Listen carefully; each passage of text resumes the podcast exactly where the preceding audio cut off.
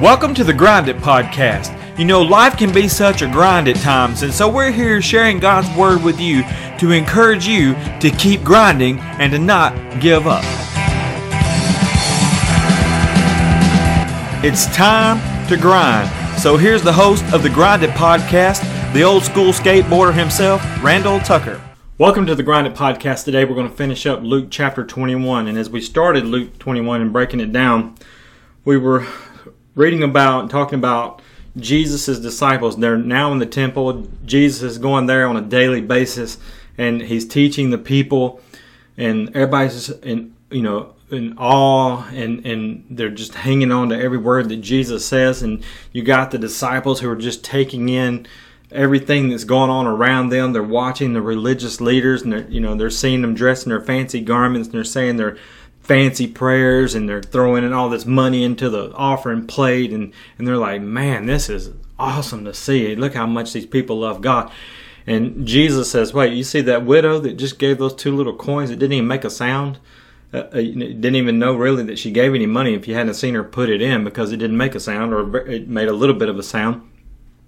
Jesus said that woman put in uh, everything that she had. She she put in a whole lot more than all these religious guys who put in from their surplus. They, it didn't give it didn't hurt them to give what they gave because they they have a ton of money. In fact, they got their money from robbing or cheating the widows out of their property, and, and that's how they've made their money. And and and here's a widow who throws throws in two little coins that don't even add up to a penny. And Jesus says that woman gave everything that she had, and in her in other words, you know, the, I can see the heart. You can't see the heart. I can see the heart. And I see the reason why all these religious leaders gave that money. And I see the reason why this widow gave those two coins. And even though it doesn't equal up to near what all that they gave, the religious leaders, this woman gave everything that she had. And God's going to bless her for it. And so we're going to end Luke 21 kind of with this same theme going on uh, the disciples they're just taking it all in you know because they've come to jerusalem with jesus and they know that that that, uh, that jesus if he's going to hang around jerusalem he's going to eventually be killed because he's even told them i'm going to die. I'm going to die. I'm going to die. And he they, they even made the statement that we're going to jerusalem. We're going to go die with jesus. And so they're they're in jerusalem. They've been in jerusalem for a few days and and they're just in awe of, of the temple and, and, and all of these uh, religious things that are going on that they're seeing on this daily basis. And uh, they, they, as they watch these religious leaders throw in their money and they're taking this all in, they begin to notice the temple itself. And if you go back and you read about the, the, the building of the temple in Exodus 25 through chapters uh, chapters 25 through 31, and if you go back and read uh, that, I'm sorry, that's the tabernacle in Exodus 25 through 31, which was a tent because they were wandering around the wilderness for 40 years, so they had to have something that was mobile. But David wanted to build God a permanent place uh, once they had come into the uh, the uh, to Canaan's land, to the land flowing with milk and honey, the promised land. Uh, David wanted to build God a permanent place, and God said, "Well, you've shed blood, so you, you can't do it, but your son can, Solomon." And you can read about the, the building of the original temple in First Kings and in First Chronicles. It, it, it's a majestic, majestic place. It's huge. It's full of silver and gold. It's this huge structure with all kinds of fancy stuff in it, including carvings and and, and, what uh, carvings that was all done by hand and uh, from a website called the Jewish Virtual Library. The Bible's description of Solomon's temple which is also called the first temple, suggests that inside the ceiling was 180 feet uh, long, 90 feet wide, and 50 feet high. This thing was ginormous. And this is just the inside part. Uh, the highest point of the temple that the king that King Solomon built was actually 120 cubits tall, which is about 20 stories or about 207 feet tall.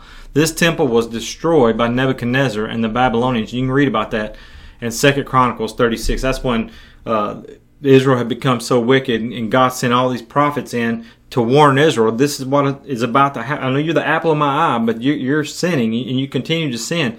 And I'm sending all these prophets to warn you if you don't change your ways, this is going to happen. Destruction is coming, and you're going to be carried away into exile, and my land's going to sit desolate and empty for 70 years. Well, Israel didn't listen.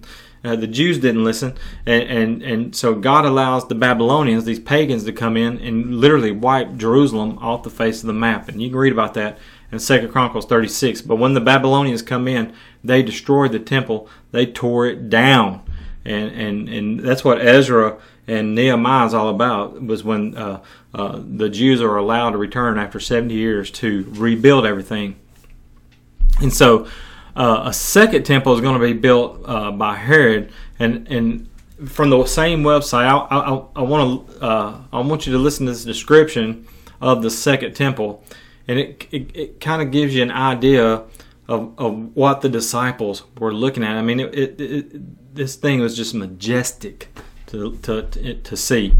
Um, in order to meet the enormous increase in capacity the temple required for these festivals and to comply with the limitations placed on its dimensions by Jewish law, Herod built a great plaza around the temple. This plaza is the Temple Mount of today where the Dome of the Rock and the El Aqsa Mosque stand. To construct this platform, Herod built a box around Mount Moriah and filled it in. The plaza covered this box and expanded the available land at the peak of the mountain. The plaza is approximately 480 by 300 meters, which is about the size of six football fields. The retaining walls of this box were themselves called were the retaining walls of this box. The retaining walls that just held up this plaza, right? Uh, the retaining walls themselves were cause for wonder, and the Kotel or Western Wall, the holiest site in modern Jeru- uh, Judaism, uh, and you can Google that and see pictures of that and videos, uh, is one part of the Western retaining wall, but not actually a wall of the temple proper. The walls are five meters thick and made up of enormous stones weighing between two and a hundred tons. There is even one that weighs 400 tons, with an average stone being about 10 tons. There is no mortar between the stones, and they sit so close together that not even a piece of paper can fit between them. Such fine maneuvering of these stones is incomprehensible given that even today's modern machinery cannot move such heavy stones. Also, worthy of comment was the overall appearance of the walls, which were about the height of a 20 story building. Normally, standing at the base of the 20 story building, an illusion is created in which the building appears to be falling down on top of the viewer. But standing at the base of the temple's retaining walls, this did not happen. It was prevented by the fact that the margins carved around the edge of the stones differed, being slightly wider on the bottom than on the top. In addition, each level was staggered with success, uh, successive courses of stones indented three centimeters relative to the course below. The precision with which stones weighing over a hundred tons were placed 2,000 years ago is astounding and mystifying. Furthermore, these stones were merely part of the retaining walls that supported the plaza on which the temple stood, and thus only a prelude to even uh, to the even more incredible sight of the temple itself. Before work began on the temple, Herod spent eight years stockpiling materials for its construction, and then a workforce of over 10,000 men began its construction, including a contingent of 1,500 specifically trained priests who were the only ones permitted to work on the innermost and holiest parts of the temple. Building continued for a further 20 years, though the temple was in a sufficiently ready state within three and a half years of its commencement to be dedicated. If one was a pilgrim coming to Jerusalem, now check this out. One would probably first go to the bank to change money as the coins of the, of the rim engraved with the head of Caesar were unacceptable for use in the temple. The central bank in Jerusalem and some of the law courts could be found on the Temple Mount platform in a building called the Royal Portico or Stoa. To reach this building, from which there was no direct access to the rest of the plaza, one climbed the stairs to an overpass that crossed over the main road and the markets that ran by the western wall.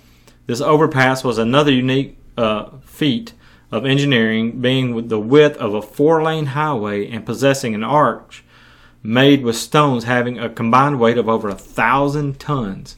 In order to build this overpass, the workers had to literally build a, a hill, construct the overpass on it, and then remove the hill, leaving the overpass standing.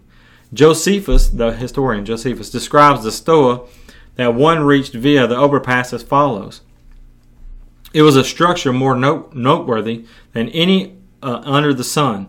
The height of the portico was so great that if anyone looked down from its rooftop, he would become dizzy and his vision would be unable to reach the end of the measureless uh, depth. This from a man who has seen Rome in all its glory. He also describes the 162 columns that stood in the Stoa as being so large that three men standing in a circle could just uh, hold hands around one of their bases. After changing money and before entering the temple, the people were required to immerse themselves in a ritual bath. Despite the arid climate and meager natural water uh, water sources there, there were many such uh, baths in the city, filled with, using a series of aqueducts and pipes that stretched over 50 miles. After ritual immer- after a ritual immersion, the temple was then accessed via the southern or Hulda gates. These gates led to the tunnels built under the plaza that then emerged onto the plaza itself. The walls of these tunnels were lined with candles and ceilings were carved. The walls of these tunnels were lined with candles, and the ceilings were carved and painted with intricate geometric designs stimulating a Persian carpet. Despite the magnificence of all that has already been detailed, undoubtedly the centerpiece of this majestic complex was the temple itself. A building of shining white marble and gold and with bronze entrance doors, it was said that you could not look at the temple in daylight as it would blind you. The attention to detail in its construction is exemplified by the placing of gold spikes on the roof line of the building to prevent birds sitting on the temple and soiling it. On their arrival, pilgrims could hear the sounds of Levites who sang and played musical instruments at their at the entrance. The pilgrims would circle around the temple seven times and then watch the various rituals sit under the column porticos that surrounded the plaza and listen or talk to the rabbi. So you can see all this stuff that's going on. It's just it's just a, a, a just a sight to behold. And it says the temple area was divided into various areas for study, sacrifices, libation, etc., and further divided according to a social hierarchy for Gentiles, women, Israelites, Levites, and priests. Finally, in the center of the temple was the Holy of Holies, the innermost chamber of the temple where the Ark of the Law was kept. Only the high priest was allowed to enter this inner sanctum, and then only and then only once a year on the Day of Atonement. So so strict was the law governing the entry to the Holy of Holies that the high priest had to wear a belt around his waist so that in case of unexpected death he could be pulled out without anyone else entering. In the construction of the temple, nothing was overlooked. For example, in order to stop the inevitable crowding at the gates that would follow the conclusion of the service, the exiting stairs were designed to encourage people to spread out over a large area. This attention to detail and the extraordinary feats of engineering were mirrored in the planning of the remainder of the city and its unique surrounds. The roads were made of paving stones weighing up to 19 tons, so stable that they were hardly moved even when the massive stones from the walls above fell on them during the temple's destruction. Beneath these pavement pavements was a complex sewerage and water system that enabled collection of the runoff water and conserved a resource whose scarcity and value was accentuated by its re- requirement for ritual bathing and the performing of sacrifices. This abbreviated description of the Second Temple can only convey a, a, a semblance of the majestic sight that must have greeted the people of its time, though it is impossible to recapture their ex- experience in this entirety the opportunity to visit the site in today's Jerusalem should not be missed. So that kind of gives you a, a, a small picture of, of, of, what these disciples were looking at. These bricks or these blocks that the temple was made of, just the foundation of the temple. Blocks weighing anywhere from four tons to a hundred tons to four hundred tons. I mean, it just just massive, and and, and the size this the courtyard is the size of six football fields, and and, and the buildings are twenty feet twenty. I mean, I'm sorry, twenty stories high. I mean, Herod wasted no expense in building the second temple. Man, this thing was ginormous. Is anything like uh, any building of its day. And there were some great structures. There were some other temples built to Greek gods and uh, uh, that they worshipped, and, and, and the fancy carvings and the columns that they had. But the temple in Jerusalem was to be uh, not undone. It was just so majestic, and it would have been a sight to see. And and and you can understand why the religious leaders were scoffing at Jesus when when Jesus says, "Tear down this building and I'll rebuild it in three days." Because in John chapter two, they're like, "What? You you're nuts, dude! It's taken 46 years to build this temple, and you can rebuild it in three days." But see, they misunderstood what Jesus was saying when he said this temple. He was talking about himself, his body. And it says, after he was raised from the dead in verse John two twenty two. Uh, his disciples remember that he had said this, and they believed both the scriptures and what Jesus had said. So you got this humongous, ginormous, majestic building with all these gold and silver and and bronze and these gates, these twelve gates that are surrounding uh, the, the, and the walls and and and uh, you got porches and porticos and the stoa and uh, you know, the size of six football fields. So there's plenty of room and and and and you, all these carvings and, and so the the, the the disciples, you know, they're fishermen, they're tax collectors, they're they're they're just ordinary, your ordinary everyday people who uh, are not from Jerusalem, and they, they they might have seen this as they might have come to make sacrifices uh, for Pentecost and giving offerings to God, but to to really be here and to be in it and among it and, and, and to see all this stuff going on with these religious leaders, they're just in awe of what's going on. And now they're starting to admire the temple itself and all the beauty that's around them. Luke says this He says, Some of the disciples began talking about the majestic stonework of the temple. And that's why I, I read that description from that website, because they're looking at the stonework of the temple and the memorial decorations on the walls. But Jesus said, The time's coming when all these things will be completely demolished not one stone will be left on top of another. And you got you should imagine what the disciples are thinking. And they said, Teacher, how how how when is this gonna happen? What sign will will show us when that these things are about to take place? And and we just read the description of the second temple that these stones weigh just hundreds of tons. And Jesus says these stones, you know, you've been admiring these religious leaders. Well, let me tell you, their heart's not right you're looking at a, a, a, facade. They're, they're not right. You need to be looking at the widow woman who, who gave everything that she had when she threw in those two coins. And he says, You're admiring this building, but let me tell you something about this building. Yeah, it's nice, and, and it took a lot of time to build it, but it's going to fall. And it's going to fall hard. It, there's not going to be one stone left upon another. And you know, if you go over there today, there that's what you're going to see. What you see that's left of the western wall is we just read is part where you know you see the people praying and sticking notes into the western wall. That's a part of that base of those porches, those the portico, the stoa. Uh, it's the western side of it. It's not part of the temple itself at all. In fact, um, the temple has, has been buried. It's uh, I'm assuming that it's under uh, the dome of the rock.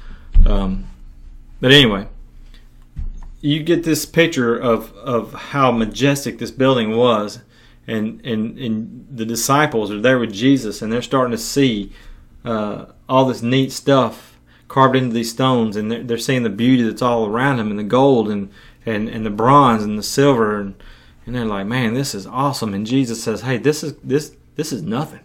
This, is gonna fall, guys. This there's something coming far more greater than what you see going on in this building. There's something far more greater that's about to take place than it, this building itself. You think God resides here? You, you, know, yeah, God resided in the tabernacle. God resided in the first temple, and they may be making sacrifices to God now, but pretty soon you're going to be able to enter into the holy of holies, that place that you you're you're not allowed to go to. You're about to be able to, to go into the holiest of holies because I'm about to die on the cross and my blood is going to be the once and for all sacrifice is going to allow you to come directly to the throne of God. And, and, and so they're like, this place is going to be destroyed. When, what's the sign? When is this going to take place? And so, uh, he, uh, he, he, he, he, they want to know when's this going to, you know, let us know. We're anxious. And, and what sign is going to uh, happen? And people have taken the answer that Jesus gives his disciples and try to apply it to the end of times. But in this passage here, Jesus is not talking about the end of times. He is talking about the destruction of Jerusalem and the temple. Because the temple, he said, this temple is going to be destroyed. Not one stone is going to be left upon top of another. And this actually takes place in uh, 66 to 73 AD when the Romans absolutely destroy everything in Jerusalem because the Jews revolt against uh, the the Romans trying to overthrow. They're just sick of it and they've had enough, so they try to overthrow the Roman government. And the Romans come in and literally destroy everything. And I want to read that to you, uh, and, and, I'm taking it from Wikipedia. And, and, and, in a minute, I want to share another uh, site that goes into detail of some people who were there, and they describe the scene and how horrific it was. But in uh, this destruction of Jerusalem in AD 66 through 73 says the Great Revolt began in the year 66 AD during the 12th year of the reign of Nero, and that dude was ruthless. Originating in Roman and Jewish religious tensions, the crisis escalated due to anti taxation, imagine that, anti taxation protests and attacks upon Roman citizens by the Jews. The Roman governor, Gessius Florus, responded by plundering the Second Temple claiming the money was for the emperor, and the next day launching a raid on the city, arresting numerous senior Jewish figures. This prompted a wider, large scale rebellion, and the Roman military garrison of Judea was quickly overrun by the rebels, while the pro Roman king Herod Agrippa II, together with Roman officials, fled Jerusalem. They got out of there. As it became clear the rebellion was getting out of control, Cestius Gallus, the legate of Syria, brought in the Syrian army based on uh, Legion 12 Fulminata and reinforced by auxiliary troops to restore order and quell the revolt. Uh, this is taken from the Britannica.com. Uh, it says by August 70 CE, the Romans had breached a final defenses and massacred much of the remaining population. They also destroyed the Second Temple, just like Jesus said it would happen. The western wall, the only extant trace of the Second Temple, remains a site of prayer and pilgrimage. The loss of the temple for a second time is still mourned by Jews during the fast of Tisha B'Av. Uh, probably said that wrong. Rome celebrated the fall of Jerusalem by erecting the triumphal arch of Titus. And now I want to share uh, some some details of what was going on when the temple was destroyed. But before I get into that, I want to share what Jesus tells his disciples first. Here's what Jesus tells his disciples. He says, "Don't let anybody mislead you." For many will come in my name, claiming I am the Messiah, and saying the time has come. But don't believe them. For when you hear of wars and insurrections, don't panic. Yes, these things must take place first, but the end won't follow immediately. And then he added, Nation will go to war against nation, and kingdom against kingdom. And there will be great earthquakes, and there will be famines and plagues, and in many lands, and there will be terrifying things and great miraculous signs from heaven. But before all this occurs, there will be a time of great persecution you will be dragged into the synagogues and prisons, and you will stand trial before kings and governors before you are my followers. But this will be your opportunity to tell them about me, so don't worry in advance about how to answer the charges against you, for I will give you the right words and such wisdom that none of your opponents will be able to reply or refute you. Even those closest to you, your parents, brothers, relatives, and friends, they're going to betray you. They will even kill some of you, and everyone will hate you because you are my followers. But not a hair of your head will perish. By standing firm, you will win your souls. And when you see Jerusalem surrounded by armies, then you will know that the time of its destruction has arrived. You say, you, Jesus said, You want to see a sign? Here's your sign.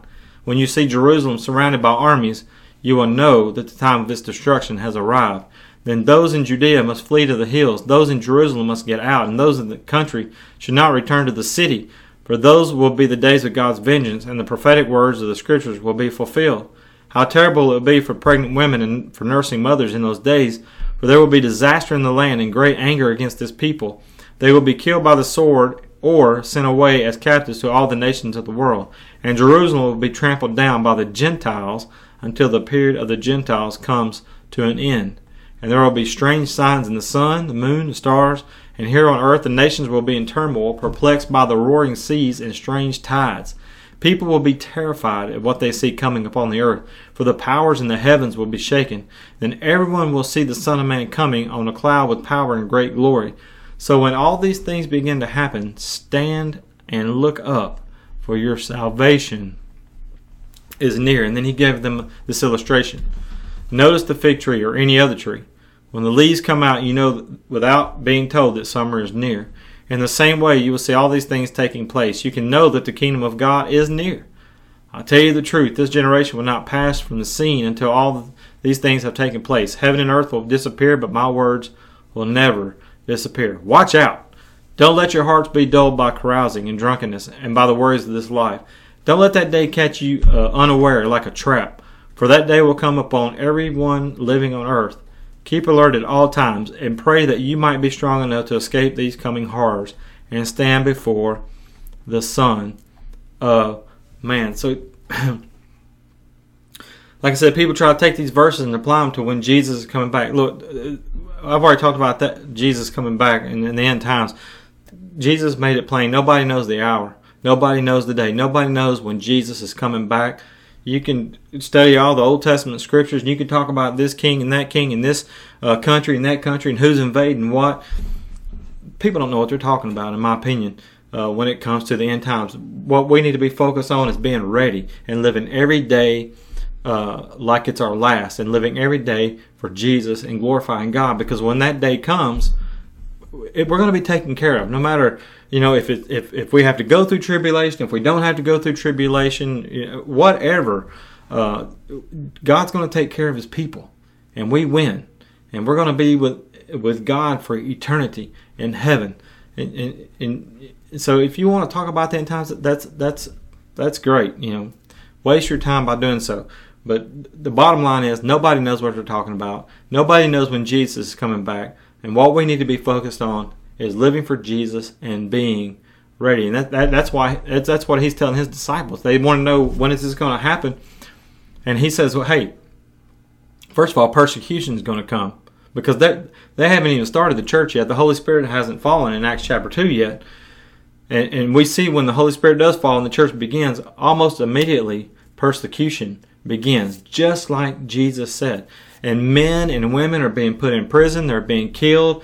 Uh, husbands and wives are turning on each other, mothers and daughters and fathers and sons are turning on, turning on each other, all for the sake of the gospel. All, all and, and you would see this even today uh, in, in, in many countries. Uh, when people give their life to Jesus, they're killed. They, they, they, they have betrayed their family, they have betrayed their faith, their religion, and they're killed. And, and, and so nothing has really changed today. Um, but Jesus told his disciples, he says, whenever you see the enemy surround the city, then you know uh, that it's about to go down. And you better get out of Dodge. You better get out of Jerusalem because it's going to happen. Now, keeping in mind what Jesus just told his disciples about that horror, the horror that's going to come to Jerusalem, this is what's it's really cool. We have some writings from someone who witnessed the destruction of the temple and how there were so many people killed that there was more blood than fire. And this is taken from the website called eyewitness to history.com and the reference they use is Josephus's account in uh, uh, called Josephus the Jewish War. Um, and here's what an eyewitness says about the destruction of the temple. It says the Roman, remember what Jesus said when you see the enemy surround Jerusalem, know it's about to go down. And listen to the very first thing this eyewitness account says. The Roman legions surrounded the city and began to slowly squeeze the life out of the Jewish stronghold. It happened exactly like Jesus said it was going to happen by the year 70. So if it started in 66, by the year 70, that'd be four years. Uh, the attackers had uh, breached Jerusalem's outer walls and began a systematic ransacking of the city. The assault culminated in the burning and the destruction of the temple that served as the center of Judaism. So there it is. The assault culminated in the burning and the destruction of the temple that served as the center of Judaism. In victory, the Romans slaughtered thousands. Of those spared from death, thousands more were enslaved and sent to uh, toil in the mines of, the, of Egypt. Others were dispersed to uh, areas throughout the empire to be butchered for the amusement of the public. The temple's sacred relics were taken to Rome where they were displayed in celebration of the victory. The rebellion sputtered on for another three years and was finally extinguished in 73 AD when the fall of the various pockets of resistance, including the stronghold at Masada. And it says the Jews let out a shout of dismay that matched the tragedy. Our our only first-hand account of a Roman assault on the temple comes from the Jewish historian Joseph Joseph Josephus Flavius. Josephus was a former leader in the Jewish revolt who had surrendered to the Romans and had won favor from Vespasian. Vespasian. In gratitude, Josephus took on Vespasian's family name Flavius as his own. And we join his account as the Romans fight their way into the inner sanctum of the sanctuary, or the the, uh, the sanctum of the temple. And here we go, first-hand witness account right here. The rebels shortly after attacked the Romans again, and a clash followed between the guards of the sanctuary and the troops who were putting out the fire inside the inner court. So there's a fire going on in the temple. The latter routed the Jews and followed in hot pursuit right up to the temple itself. Then one of the soldiers, without awaiting any orders and with no dread of so momentous a deed, but urged on by some supernatural force, snatched a blazing piece of wood, and, climbing on another soldier's back, hurled the flaming brand through a low golden window that gave access on the north side to the rooms that surrounded the sanctuary. As the flames shot up, the Jews let out a shout of dismay that matched the tragedy. They flocked to the rescue, and with no thought of sparing their lives or husbanding their strength, for the sacred structure that they had constantly guarded with such devotion was vanishing before their very eyes, just like Jesus said it was going to. No exhortation or threat could now restrain the impet- impetuosity of the, of the legions, for passion was in supreme command.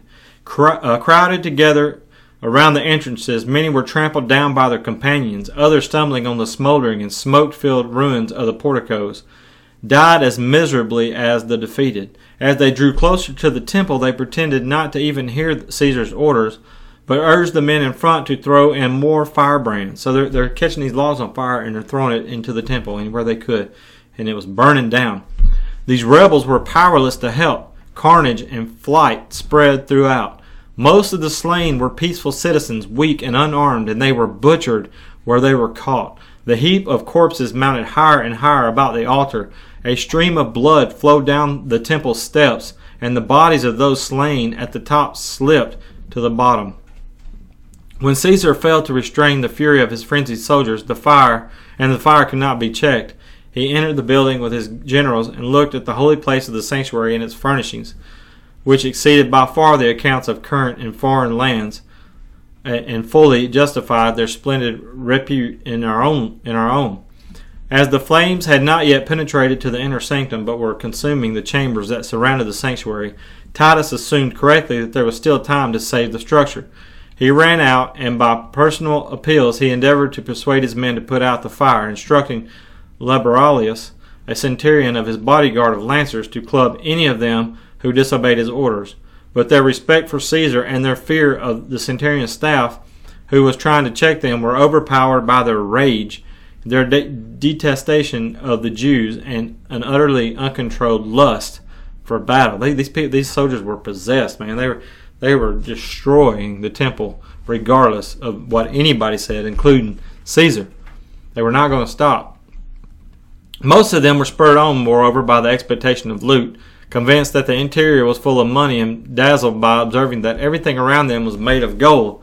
But they were forestalled by one of those who had entered into the building, and who, when Caesar dashed out to restrain the troops, pushed a firebrand and the darkness into the hinges of the gate. Then, when the flames suddenly shot up from the interior, Caesar and his generals withdrew, and no one was left to prevent those outside from kindling the blaze. Thus, in defiance of Caesar's wishes, the temple was set on fire. And while the temple was ablaze, The attackers plundered it, and countless people who were caught by them were slaughtered. There was no pity for age, and no regard was accorded rank. Children and old men, laymen and priests alike were butchered. Every class was pursued and crushed in the grip of war, whether they cried out for mercy or offered resistance.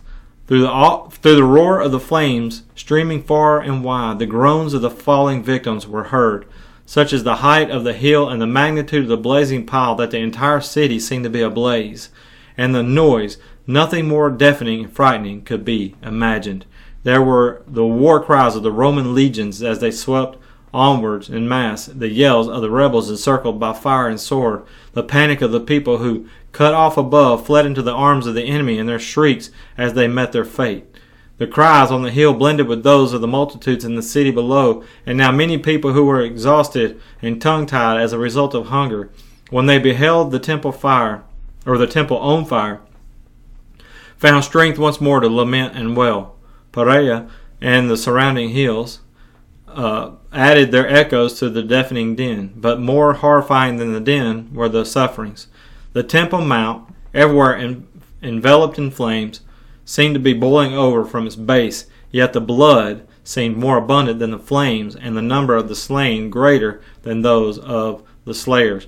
The soldiers climbed over heaps of bodies as they chased the fugitives. That is an eyewitness account of what was going on in Jerusalem as the Roman soldiers had surrounded the city. And they, and just over time, they just choked the life out of Jerusalem until they, they, they got uh, beyond the walls, and then they set the temple on fire and destroyed it, just like Jesus said was going to happen. And not one stone was left upon top of the other. Jesus, he's standing there in the temple with his disciples, and he knew what was coming. And I believe it's one of the reasons why he wept for Jerusalem as he was on his way into Jerusalem, as he's coming into town. He says in Luke 19 41 through 44, uh, Luke writes, As he came closer to Jerusalem and saw the city ahead, Jesus begins to weep. And Jesus says, How I wish today that you of all people would understand the way to peace. But now it's too late, and peace is hidden from your eyes. Before long, your enemies will build ramparts against your walls and encircle you and close in on you from every side. They will crush you to the ground and your children with you. Your enemies will not leave a single stone in place because you did not recognize it when God visited you. And that's exactly what we just read from an eyewitness account. It happened just like Je- they spared nobody, old, young, and children they slaughtered the Jewish people.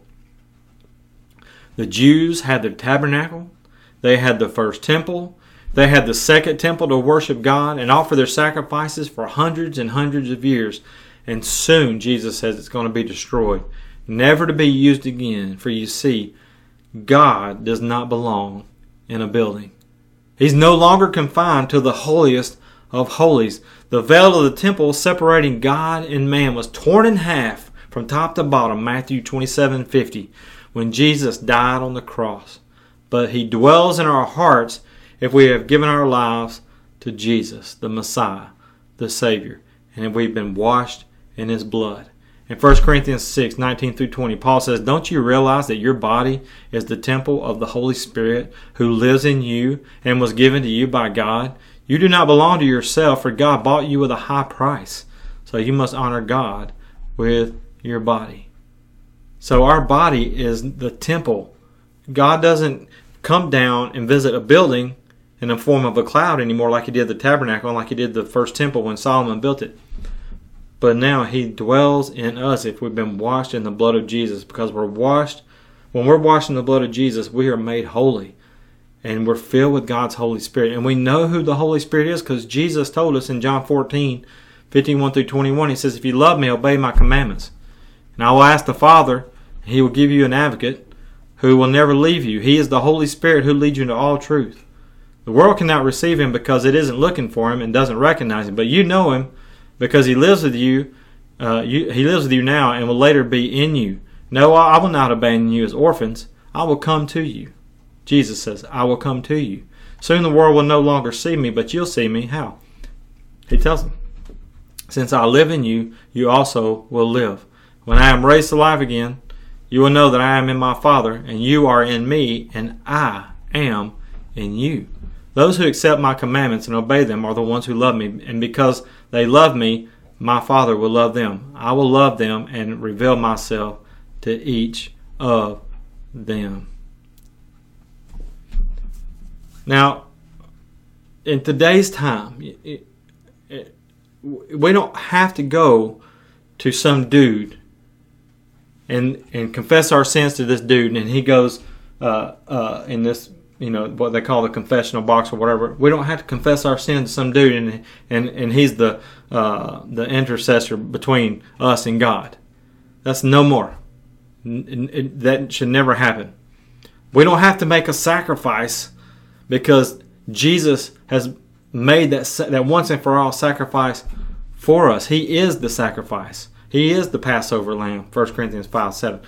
Peter says in 1 Peter 3:18, Christ suffered for our sins once for all time. He never sinned, but he died for sinners to bring you safely home to God. He suffered physical death, but he was raised to life in the spirit. And now, through what Jesus has done, we have direct access to the throne of God. Listen to Hebrews 4 14 through 16. So then, since we have a great high priest who has entered heaven, Jesus, the Son of God, let us hold firmly to what we believe. This high priest of ours understands our weaknesses, for he faced all of them, all of the same testings we do, yet he did not sin. So let us come boldly to where? The throne of our gracious God. There we will receive his mercy, and we will find grace to help us when we need it most. We have access straight to the throne of God, all because of what Jesus has done for us. That's why it's so important when somebody leads us in prayers, we pay attention because they're leading us to the throne of God. But here we have a, a, a I read a, an eyewitness account that was there. They literally saw the destruction and they heard the cries of the people and they saw the slaughter of the people. And they were saying it was like these people were possessed. Nothing was going to stop them from destroying the temple. And and why? Because Jesus had told the disciples as he was coming into Jerusalem, he prays over Jerusalem and he, and he says, This is going to happen to you. And then as the disciples are sitting there admiring the temple, the stonework and the carvings and stuff, Jesus says, Hey, this stuff is it, it's going to be ruined. It's going to be destroyed. There's not going to be a stone left on top of the other. You're going to have to put your trust in me. Listen to me because listen to what I'm telling you so that you can be prepared, so that you can be ready. And it happened exactly like Jesus said it would. The Romans surrounded the city. They choked them out. They, they cut off the water supply. They cut off the food supply. People were starving to death. And, and so now that the people are weak, they just start squeezing. And they come in and they destroy the temple. They're killing men, women, and children, young and old. They did not care. Just like Jesus said it would happen. My question is you to you is this. Are you ready for Jesus? Are you living your life on a daily basis in the coming of our Lord Jesus Christ. I know that th- I said that this does not have anything to do with that. This was talking about the destruction of Jerusalem. But Jesus said he is coming and we are to be ready. And this happened just like Jesus said it would happen. And though we don't know when Jesus is coming, we don't know the hour, we don't know the day, but we do know that he's coming. And we're to live in every each day in preparation and to be ready. Are you ready? Are you washed in the blood of Jesus Christ? Because that's the only hope that we have. When we take our last breath upon this earth, even if we die before Jesus comes back, our only hope is the blood of Jesus Christ. And through the blood of Jesus Christ, we have direct access to the throne of God. That is amazing that we can go to such a powerful God who spoke the world into existence, who spoke all of creation into existence who created everything with such power and grace and beauty and perfection. And yet he's so delicate and he cares about us, his people. That he would send his son to die on a cross for our sins when man fell and he already had a plan in place that would take care of our sin situation and it would draw us back to him. It would reconcile us back to him and it's all because of what Jesus did on the cross. Have you ever given your life to Jesus Christ? If I can help you do that, if I can uh, talk to you some more about what Jesus has done and how much He loves you and how He died on the cross for you and how He was raised on the third day, victorious over death, hell, and the grave, and He ascended back to the Father and He's sitting at His right hand. And He wants to be with you, inside you, and filling you with His Holy Spirit. And He wants to have communion with you in intimacy. And He wants to show you no love like you've ever known before.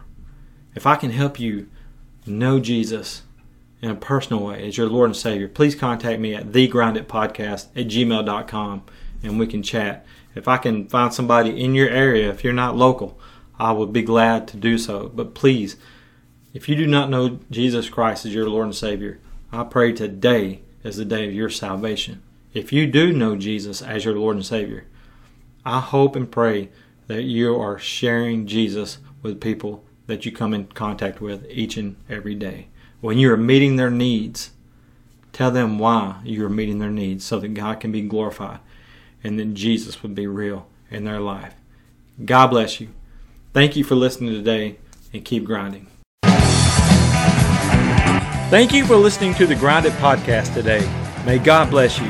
If you have any comments or questions, you can email them to us at thegrindedpodcast at gmail.com. If you would like Randy to come and speak at your church or your next event, you can contact him through that same email address.